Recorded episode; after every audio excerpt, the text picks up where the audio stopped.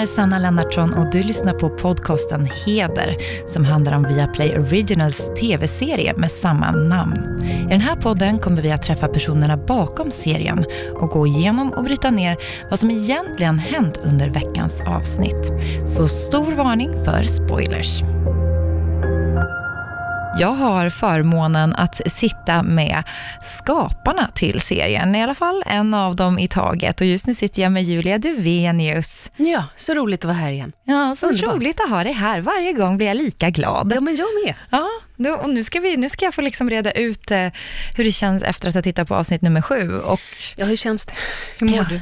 Ja, men jag, eller, jag, mår, jag mår helt okej. Okay. Jag känner, jag kan säga så här, vet du vad jag känner generellt? Att jag, nu hoppas jag att jag verkligen får alla svar i avsnitt åtta. Mm. För generellt sett så kändes det här avsnittet lite lugnare i tempo. Mm. Och lite som att eh, vi fick inte så många avslöjanden, utan det liksom har preppat här nu för avsnitt åtta, som också är sista avsnittet. Såklart. Men jo, men ärligt talat, var det, är det medvetet att ni vill liksom... Rum? Jo, men nu vill vi landa lite. Nu vill vi, okej, okay, de här pusselbitarna har vi, det har hänt. Nu andas vi ut lite och vi fattar ju, eftersom det är ett avsnitt kvar och vi har, det är massa trådar som faktiskt är lösa. Mm, det är lite en långdragen ångest ni vill Ja, vi vill skapa långdragen ångest. Mm. det, var det var precis det jag visste. ja, jag förstod det. Ja. Eh, jag såg att det här avsnittet också är skrivet av Katarina Ever, som också skriver mycket för Beck och Morden mm. i Sandhamn. Så att eh, där kan man ju, om man gillar de serierna, så kanske man också Ja, kan känna igen lite. Känna igen lite ja. uppbyggnaden. Ja, men det, är väldigt mycket, alltså det är väldigt mycket spänning. Jag kan ju inte säga att Heder är en lugn serie, så ni har ju fortfarande tempo. Jo, jo. Men det är inte så många poletter som Nej. trillar ner. Nej, och några svar får man väl? Ja, några kanske. Kanske. Eh, men i, i, vi kommer till det. Vi kommer till det. Man får ju svar på vad som händer i Slussen i ja, alla fall. För det händer ju i avsnitt eh, sex. Det slutade ja. ju med att Elin, mm. din karaktär, ja. fastnade i den här Slussen när ni skulle ta de här hårddiskarna, eller hårddisken från, eh, NIT. Ja, från NIT, ja, i den här serverhallen. Och man blir ju, där är ju också, men på riktigt, alltså, så, det var så nära. Ja. Så onödigt. Så jävla onödigt. Och här börjar de få konsekvenser av att de, att de inte tar hand om sig och eh, ja, alkoholismen börjar... Elin står ju verkligen med byxorna neddragna. Ja, nej men det är inget bra. Hur tänker Elin där då? Du är den närmaste Elin jag har att fråga. Ja, det, det är bra att du frågar mig då. Jag tror att hon är så ångestfylld, som behöver bara dämpa. Mm. Det, det är det som är hennes största mål. Överleva, rädda familjen och dämpa ångesten. Nej men det är inget skönt läge alls. Janni, vi ser också bevis väldigt tidigt här i den här scenen, eh, bevis på hennes eh, kortsiktighet, alltså icke-konsekvenstänk. Hon är ju kanske mm. den som har minst konsekvenstänk. Ja, konsekvens i, i serien överlag. Jag tänker att hon är som en katt som, ja nu går jag dit, nu gör jag det och så landar de på fötterna på något sätt. Ja, verkligen. Ja. Och jag tror att det, det, behövs ju, hon behövs ju i deras eh, grupp i den dynamiken. Verkligen. Eh, och nu bara hugger hon tag, tar en kniv, det kommer vakter och liksom tänker väldigt snabbt. Mm. Lugn, lugn. Öppna slussen. Jag menar allvar, jag har fan halsen av henne! Släng hit nyckeln sen. In i slussen. Så,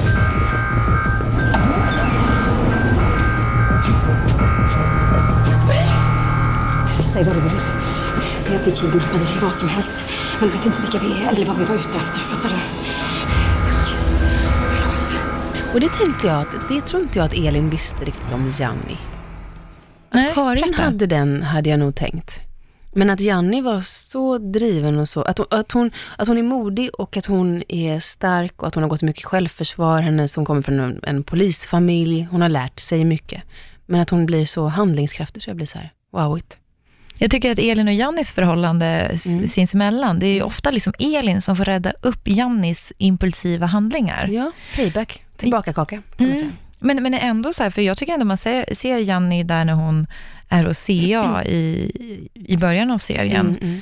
Det är ju såklart kanske inte helt rätt agerande, men hon tänker väldigt klart tänkt. Och så här, nu ska jag så, jag ska ringa anonymt, jag ska göra, alltså hon agerar väldigt som att hon ändå har en plan där och då. Alltså, mm.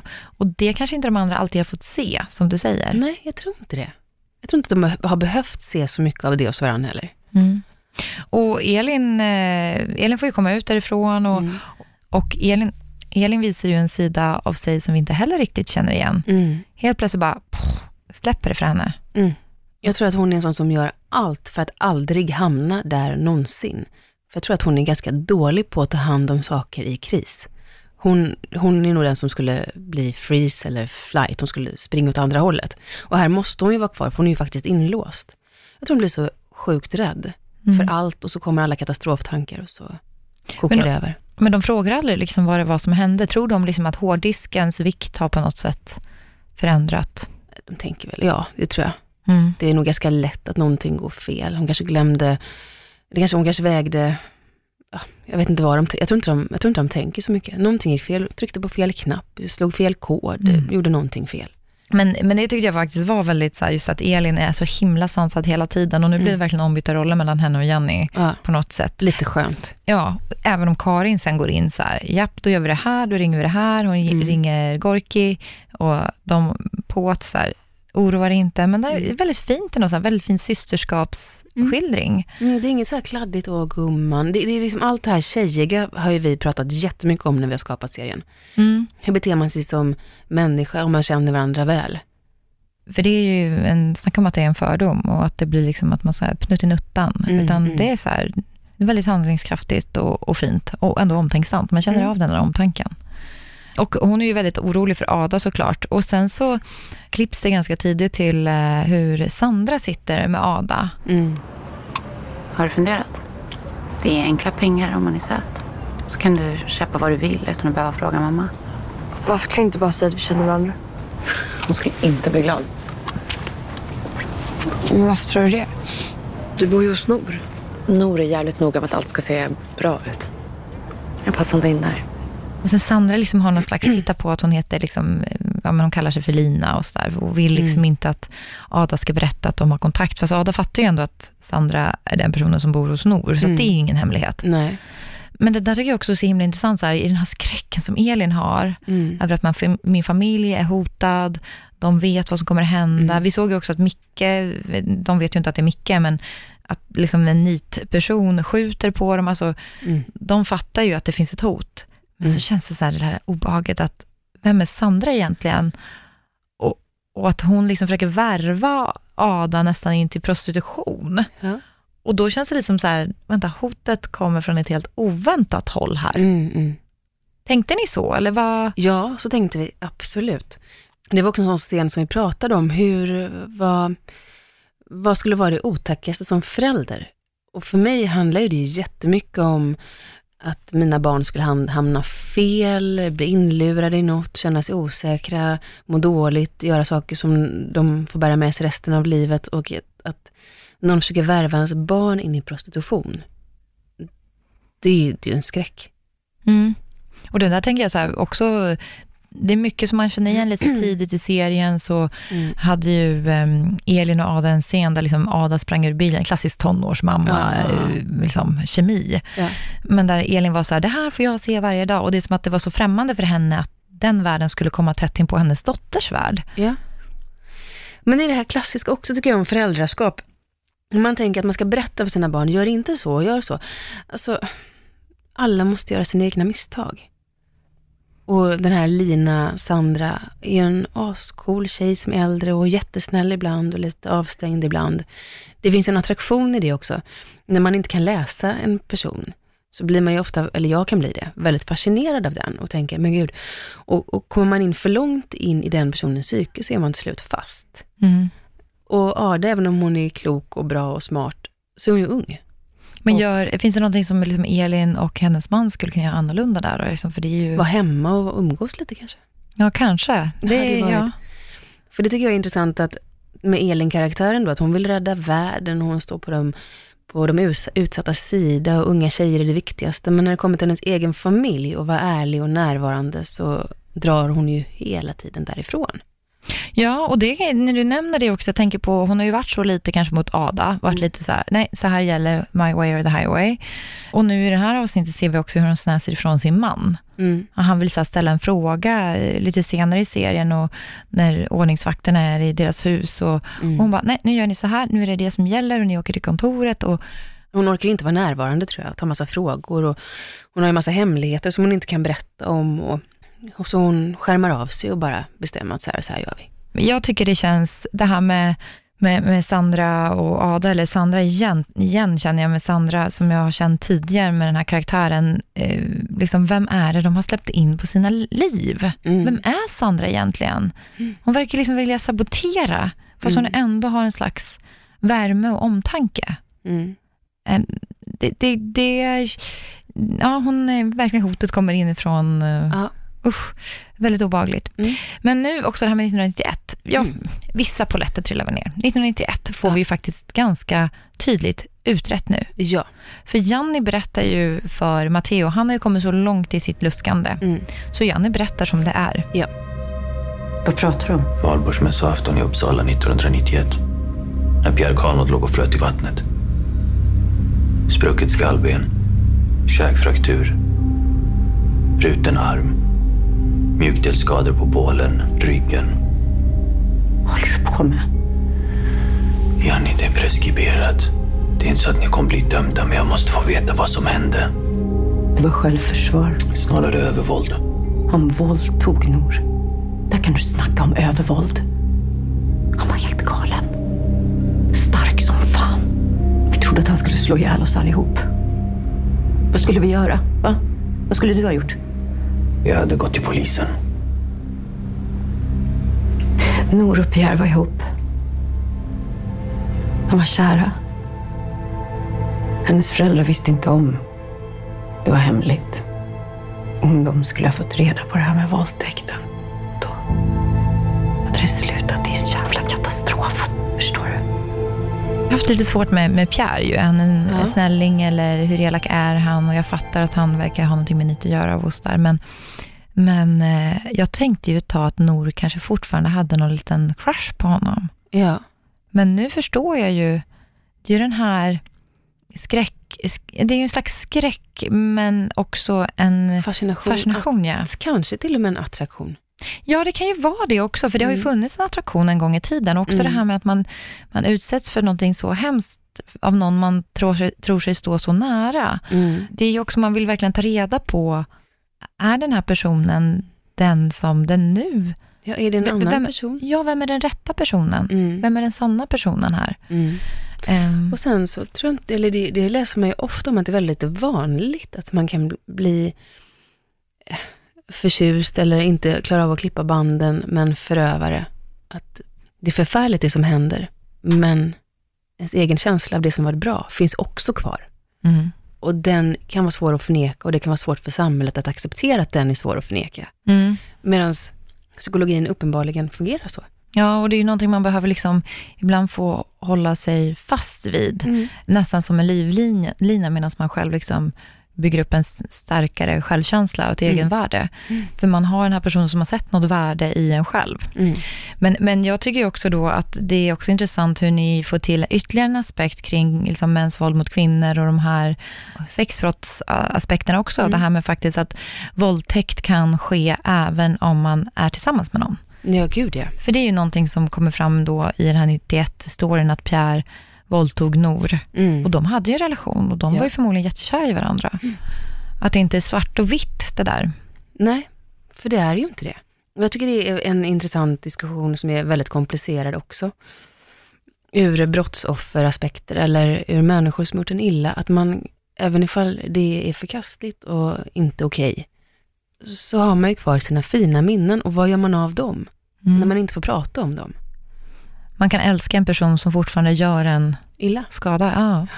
Ja, ständigt. Och därmed inte sagt att Nor älskar Pierre, men hon har ju en fascination för honom.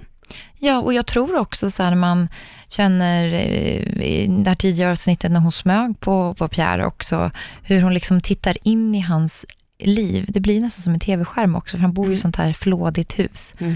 Och så liksom kikar hon in i hans liv och ibland är det nästan så här, det där kunde varit vårt liv, mm. tror jag. Alltså, nu när man får så mycket mm. till, tillrättalagt i det här avsnittet. Och där. precis det har vi tänkt. Liksom. Ja, ni har tänkt mm. så. Mm. För det, och, och, det blir intressant när man går tillbaka nu, som liksom gamla scener poppar upp. Och jag har ibland då tittat igen då på lite äldre avsnitt igen. Mm. Och får verkligen där, just det, nu förstår jag. Mm. Så man börjar förstå lite, men, men det här med Pierre också, han minns väl inte? Det kan vi, alltså det minns, han minns väl inte vad som har hänt? Nej, han gör ju inte det. Nej, det känns ju fortfarande, alltså det känns ju, för det är ju också så att man kan förstå att de har en oro hela tiden, vill vaka på honom och se Mm. vad han minns. Och sen säger ju Matteo att det preskriberas, så jag kan känna också så här, kanske att deras oro över att här ska komma ut har varit lite väl överdriven. Mm. Och, och det kan man tycka, men samtidigt så har de ju hållit den här hemligheten. Det har varit en person som har fått men för livet, äter värktabletter och mår dåligt. Och både berätta för honom och för hela världen att vi valde att inte anmäla, så kom till oss så ska vi försvara er för att det är viktigt att anmäla vad heter det, förövare. Så den, den vurpan för deras karriär tror jag, ju, ju längre de väntade, desto mer omöjligt blev det. Ja, när det igen det där att de har den här otroligt starka fasaden och Ja. om den krackelerar. Mm. Och vad gör det med deras byrå, som redan haft det lite tufft om man säger så? Om de har valt bort att anmäla en våldtäkt, vem ska komma till dem då och be dem om hjälp? Jag skulle i och för sig tycka, apropå det du säger, alltså, Mm. jag skulle nog tycka att många kanske skulle ha ännu mer förståelse, för de själva har varit igenom någonting som... Men därav också det här som, som vi pratade om tidigare, att de har ju lagt locket på. Vi pratar inte om det här. Nej. Det har aldrig hänt och framförallt Nor har ju inte velat det. Nej. Och, det är ju ingen har velat det. Men Och det är också hennes personliga, det är nästan hennes rätt att få Bestämma. välja ja, Mm. hur mycket man ska säga. Mm, Och det känns ju som att hon också har förlorat sin familj på grund av ja, det här, eller nu vet man ju inte exakt hur mycket de vet, men det känns som att det har varit konflikter och hon har ingen familj längre. Och nej. Det är väl säkert konsekvenser av det här. Och att eh, vill man då gå från att vara en spjutspets inom juridiken och inom, inom sitt gebit i media och överallt, som sen ska bara bli liksom nedgraderad till ett våldtäktsoffer i media. Det, den är svår. Det är svårt. Det är svårt det där med, det här med styrka. Det skulle Mm. vi kunna sitta och prata i timmar om. Alltså, Verkligen. Vad definierar styrka? Mm. Är styrka att faktiskt visa sig svag och som en av alla andra? Eller är styrka det där med att man alltid ska vara perfekt och på tårna? Ja. Men eh, det är ju, hon blir ju, nu börjar det här nyssas upp. Det är inte bara Matteo som får reda på det. Det känns som hela världen, hela Stockholm vet om det här. ja, nu vet hela världen det. De var ju otroligt, de har ju väldigt många fiender också. Man vet inte riktigt vilka som hör ihop. Nej. För det, vi vet ju att eh, Micke tycks ju veta om det här. Mm. Han har ju liksom skickat... Eh, Han är luskat. en luskat. Han har ju liksom tittat på det Matteo har grävt i. Mm. Eh, och han är ju invecklad, eller han är ju inblandad i eh, NIT. Sen Mm. den här politikern, Erik Asp, Mm. han verkar veta om det också. Mm. Eh, han är ju också en liten härlig karaktär. Ja, verkligen. Jens Wåhlin som spelar honom. Jens Wåhlin. Men jag tycker det är lite kul där man ser, kul, jag vet inte om det är roligt, men ni har blandat in lite politik Ja. i det här. Hur tänkte ni då? Vi, vi lever ju i en tid som är politiskt ganska instabil. Både i världen och eh, även i Sverige, där den politiska kartan målas om. Ehm, och ja, jag är ju väldigt mycket för människors lika värde. Mm. Det- Erik Asps parti, Framtidspartiet, låter ju lite grann som att det är ett parti för vita kränkta män. Nu Men tar- det är ju det. ja. Det går ju väldigt bra för dem. mm. eh, libertarianerna, som vill släppa allt fritt eh, i princip. Ta bort polisväsendet i större bemärkelse. Alla människor har fritt fram att göra precis som de vill. Vi ska inte ha en förmyndarstat liksom. Ja, så att eh, det är intressant hur man kan locka med sig människor. Men tänkte ni så här att, nej, alltså tänkte ni, tänkte ni till någonting kring det här man brukar ju säga att man inte ska prata politik och Mm. alltså på middagar och så. Tänkte ni till lite grann kring att hur mycket ni skulle ta in politiskt? Jättemycket, och det var väldigt Mm. viktigt att det var ett parti som inte fanns såklart. För det finns ju partier som, som stör ihjäl mig och vissa andra. Mm. men som vi inte kunde blanda in. Men det är ändå kul att se ett parti, hur mycket man kan forma med politik, hur mycket man kan få med sig människor om man hittar mekanismer som ger dig en egen liten vinning, eller vad, vad hat eller en människosyn kan ju göra med dig. Det vill vi ha med, mer än egentligen, och nu ska vi göra politiskt, inte det, utan vad är människans värde och vad, Ja, och det är ju så otroligt komplext, när man börjar tänka på det. Det tycker jag är någonting vi försöker lyfta i podden också, prata om i podden, som jag nästan blir förvånad över att det har kommit fram, men hur mycket statusbakgrund, eh, olika sammansättningar, hur miljöpåverkan och mm, hur på, på så många olika sätt man kan se sitt eget värde, hur andra ser på ens värde. Och, så att ni lyfter ju verkligen den frågan på ett konstigt och väldigt sjukt sätt. ja, så får man förhöja det lite ibland för att det ska bli tydligt. Ja, Ja men precis, ja. såklart. Nej, men, och det är ju, det, här, det är ju ingen, det är ju ingen som slags pekpinne-serie det här, eller pretto-serie, utan det är ju en, det är en thriller, mm. en dramatriller och, och väldigt underhållande sådan. Och det som är intressant är att, att Heder har ju, de, de är ju ganska provocerande för vissa och det förstår jag. De mm. vill hela tiden göra progress i ramar och regler och, och stå på för de, för de svaga, men på bekostnad av vissa andra. Att man kan bli trängd av dem och känna, men tyst med er. Backa mm. för fan. Och jag tror att det är bra också, för som sagt, de gör inte allting rätt och allting fel. Nej. Jag tycker en kul grej som jag vill ta upp här nu, apropå hur de beter sig, det är ju det här med Robert. Ja. Robert, alltså Karins eh, pojkvän, älskare. ja, älskare pojkvän. Mm. Han är ju en liten bubblare mm. i det här sammanhanget. Han är det. För han är, vi har, det här ordet är någonting vi använder ganska ofta, men gränslös. Ja, gränslös är han. Han eh, verkar ju väldigt snäll, men han är ju också så här, han kommer nu i det här avsnittet och visar upp en tatuering han har gjort mm. på sin handled. Mm. Med liksom Karins pussmun, läppar och hennes namn tror jag det också va? Mm. Jo, eh, innan jag går så... Eh, kommer du ihåg post-it-lappen som du lämnade på nattduksbordet? Ja, så kan jag kyssa dig när jag vill. Va? Stick in och jobba nu. Vi ses. Han gick över en liten gräns va? Han gick över en gräns och det frågas alltså Karin börjar också fundera på om hon gick över en gräns. Mm. Om hon har, hur mycket fair play har det varit? Ja, och är det bara han som är skitjobbig och lite läskig eller har hon använt honom?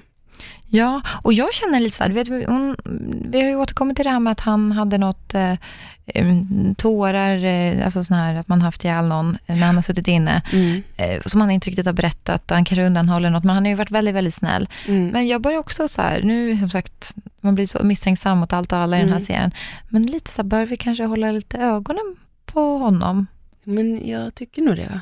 Ja, och det är något, alltså en sak som jag har noterat. Mm. Charlie flyttar in hos honom och i det här mm. avsnittet blir också Charlie flyttad ja. därifrån. Och då noterade jag någonting som jag kände igen från ett tidigare avsnitt. Mm. Det är någonting med de här långa kramarna. Mm. Alltså när Charlie ger honom, dels när han flyttade in mm. och dels när han flyttar ut, mm. så är det så här långa kramar. Och det är som att han blir lite Robert blir lite obekväm. Mm. Och, och jag är liksom så här, man undrar så här, det känns som att det här är någonting, de är så lika de här kramarna och han blir så obekväm och jag fattar inte varför. Nej. Gud, är det, här no det här är också någonting, vi ska alltså hålla ögonen på Robert. Ja, men det tycker jag nog att vi ska. Men han är ju obehaglig i läget vi är i serien nu. Och vad, hur långt är han beredd att gå för två var nära Karin. Krig och kärlek. Mm. Och han har ju så här lite jobbigt, jobbiga polare. Mm. Han är också Som kompis med Micke. Mm. Det också. Det också. Han är också kompis med Micke, det slår mig nu. Mm. Oj, där kanske andra har... Eh, jag, jag sa att den här avsnittet är inga poletter som trillar ner, men det är, det är podden det kommer, insikterna. Ja då. Ja, sen börjar vi prata om det här med Elins återfall. Ja. Janni har ju fattat grejen ja. och nämner det för de andra. Elin har börjat dricka igen. Hon luktar sprit när vi var i serverhallen. Alltså, ni, måste, ni måste ha märkt att hon är lite labil nu för tiden. Men jag, jag trodde inte att det var ett återfall. Okej. Vi kan inte konfrontera henne nu. Vi kan ju inte bara... Nej. Nej. Och vi säger ingenting om artikeln till henne. Hon måste hålla ihop. Men det är som att de inte riktigt vill röra i det. Och då undrar jag, så här, det är en bra strategi? Jag tror att egentligen är det en jättedålig strategi. Men jag tror att de har lite annat som ligger mer prio i agendan. Mm. Det är liksom hotet för Elin just nu. Ja, tyvärr. Tyvärr, ja men det, för det känns... Hon får kröka ehm, på lite till. Ja, sen så, Janni försöker ju lite så här att vi ska ta det lite försiktigt. Hon, hon nämner det ju ändå. Mm, mm, mm. Men eh, det blir lite tydligt där. Det, det är något som ligger och puttrar där med hennes återfall och sen ja. hur hon ska... Och det är också någonting vem hon blir, för de har ju träffat den alkoholiserade Elin uppenbarligen. Mm. Och den nyktra. Men det är också så här, nu börjar hennes familj bli indragen och liksom mm. börjar gå på dottern kring ja. att det är hon som dricker. Och Nej, det, det blir också, det är också väldigt, ja, väldigt oskönt. Nej, men hon är inte skön nu. Hon mår jättedåligt och gör alla fel. Sandra tar ju mer och mer plats. Nu känns, jag tycker det här med, hon är ju den här skummisen, man vet inte om de vill, hon vill dem väl eller inte. Och nu tycker jag det känns lite som att hon vill vara Nor. Lite det här med att hon tar hennes kläder och, mm. och sen raggar hon upp Pierre. Och då känner jag också så här, visst Sandra måste känna till 1991. Men vems ärende springer hon? Mm. Har vi setts förr? Nej, jag tror tyvärr inte det. Jag gillar tyvärr inte söta drinkar så tack.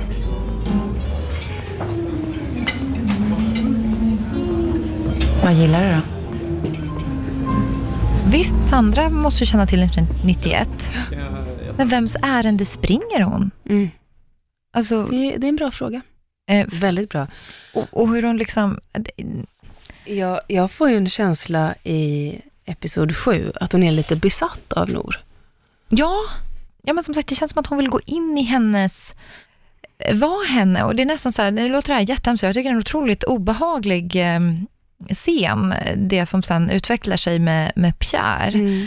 Och där får vi verkligen se den dolda, mörka sidan av Pierre, mm. där han, han faktiskt våldtar henne, för det är ju en, mm. även om hon liksom bjuder ut sig.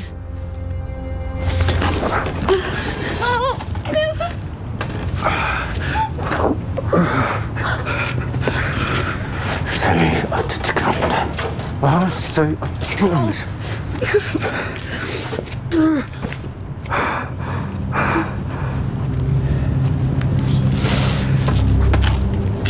Stick härifrån nu. Det här kommer aldrig hända igen. Det är hemskt. Ja, det är, och man ser ju att det är ingenting hon uppskattar, men det är ändå Nej. någonting, hon, hon liksom går in i en karaktär och, och det är någonting, sen är det ju någonting, liksom hon sparar trosorna och postar dem. Mm. Och då undrar man så vem ska hon posta dem till? Mm. Ska hon hota någon nu? Mm.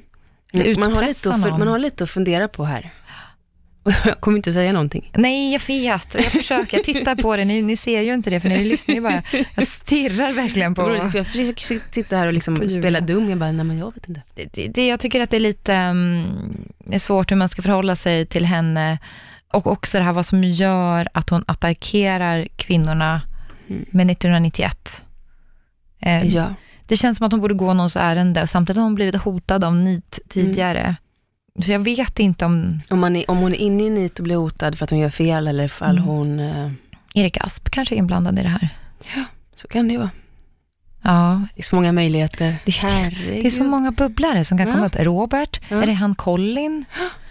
Nej, och det, det, vet vi. Jag hoppas, jag, får jag fråga dig en sak då? Mm, mm. Kommer vi förstå lite bättre nästa avsnitt? För det är ju ändå sista avsnittet nästa. Ja, men alltså förhoppningsvis kommer man förstå allt.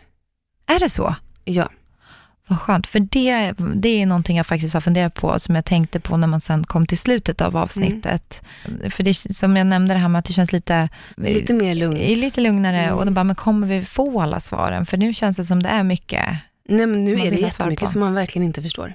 Nej, precis. Så Sandra vore ju eh, väldigt uppskattat om vi får svar på. Mm. Men och mer saker som händer i det här avsnittet, det är också väldigt eh, high tech, säger man väl inte, men det är mycket teknik, det vi går in på hårddisken. Där sitter jag på helspänn hela tiden. Hon får ju hjälp av den här Allan. Ja, gudskelov. Eller ja, det, det får hon ju. Men det här är ju roligt för att jag är så tekniskt dålig, det har jag sagt förut tror jag. Här fick jag ju fråga om allt. Men varför, hur gör man då, hur sparar, alltså, bara för att veta.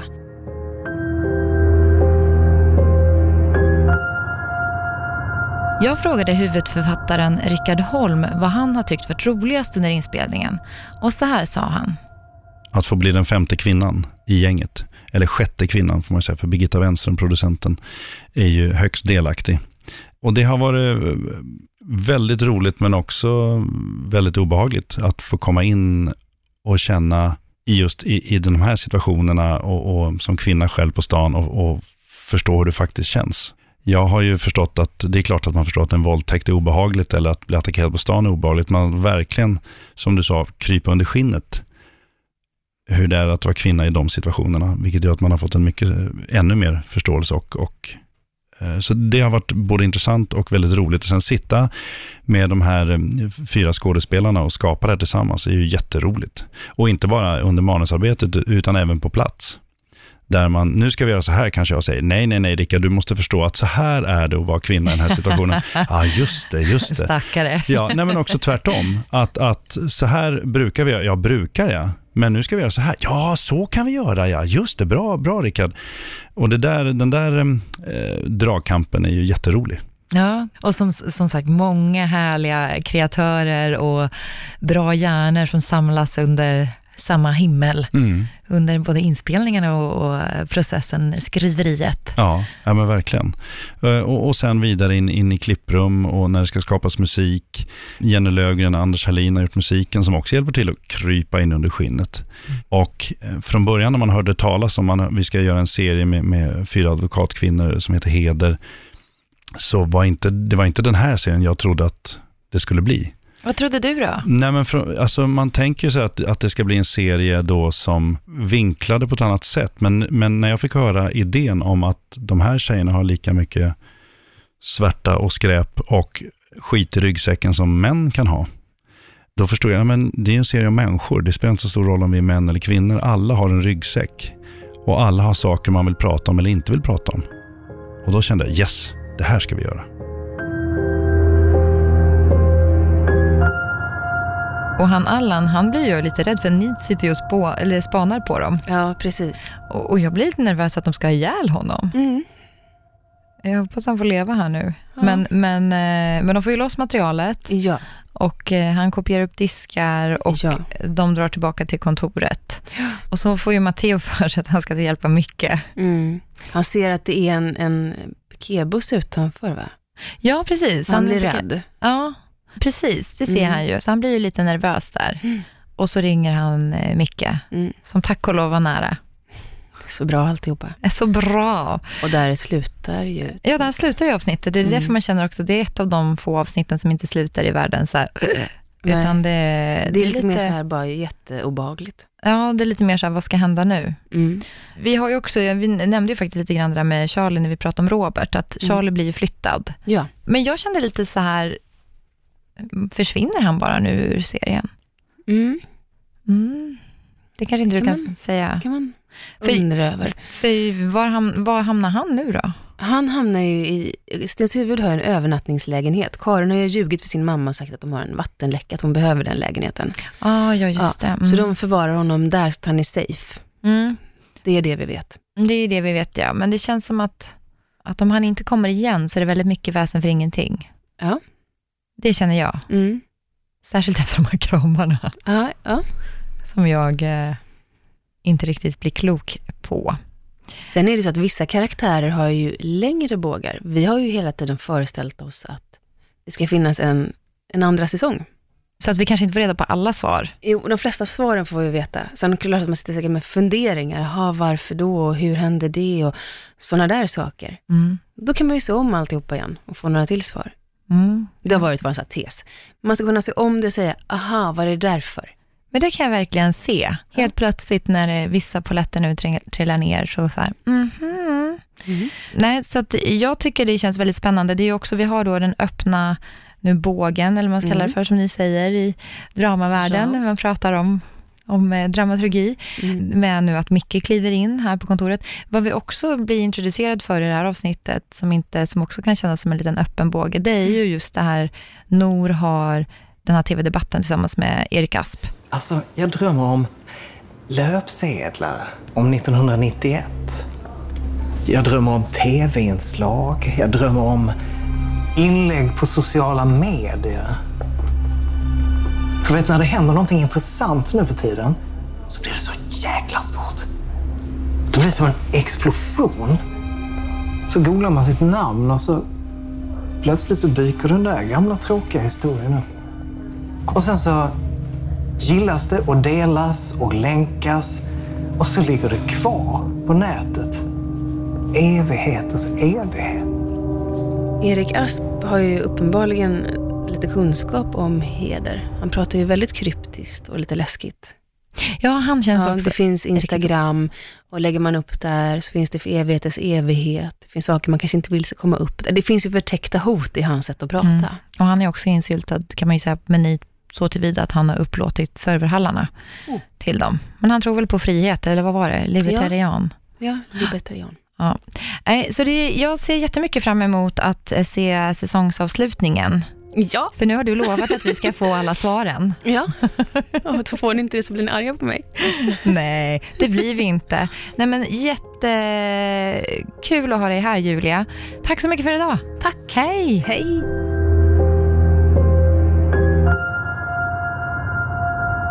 Produceras av I Like Radio. I like radio.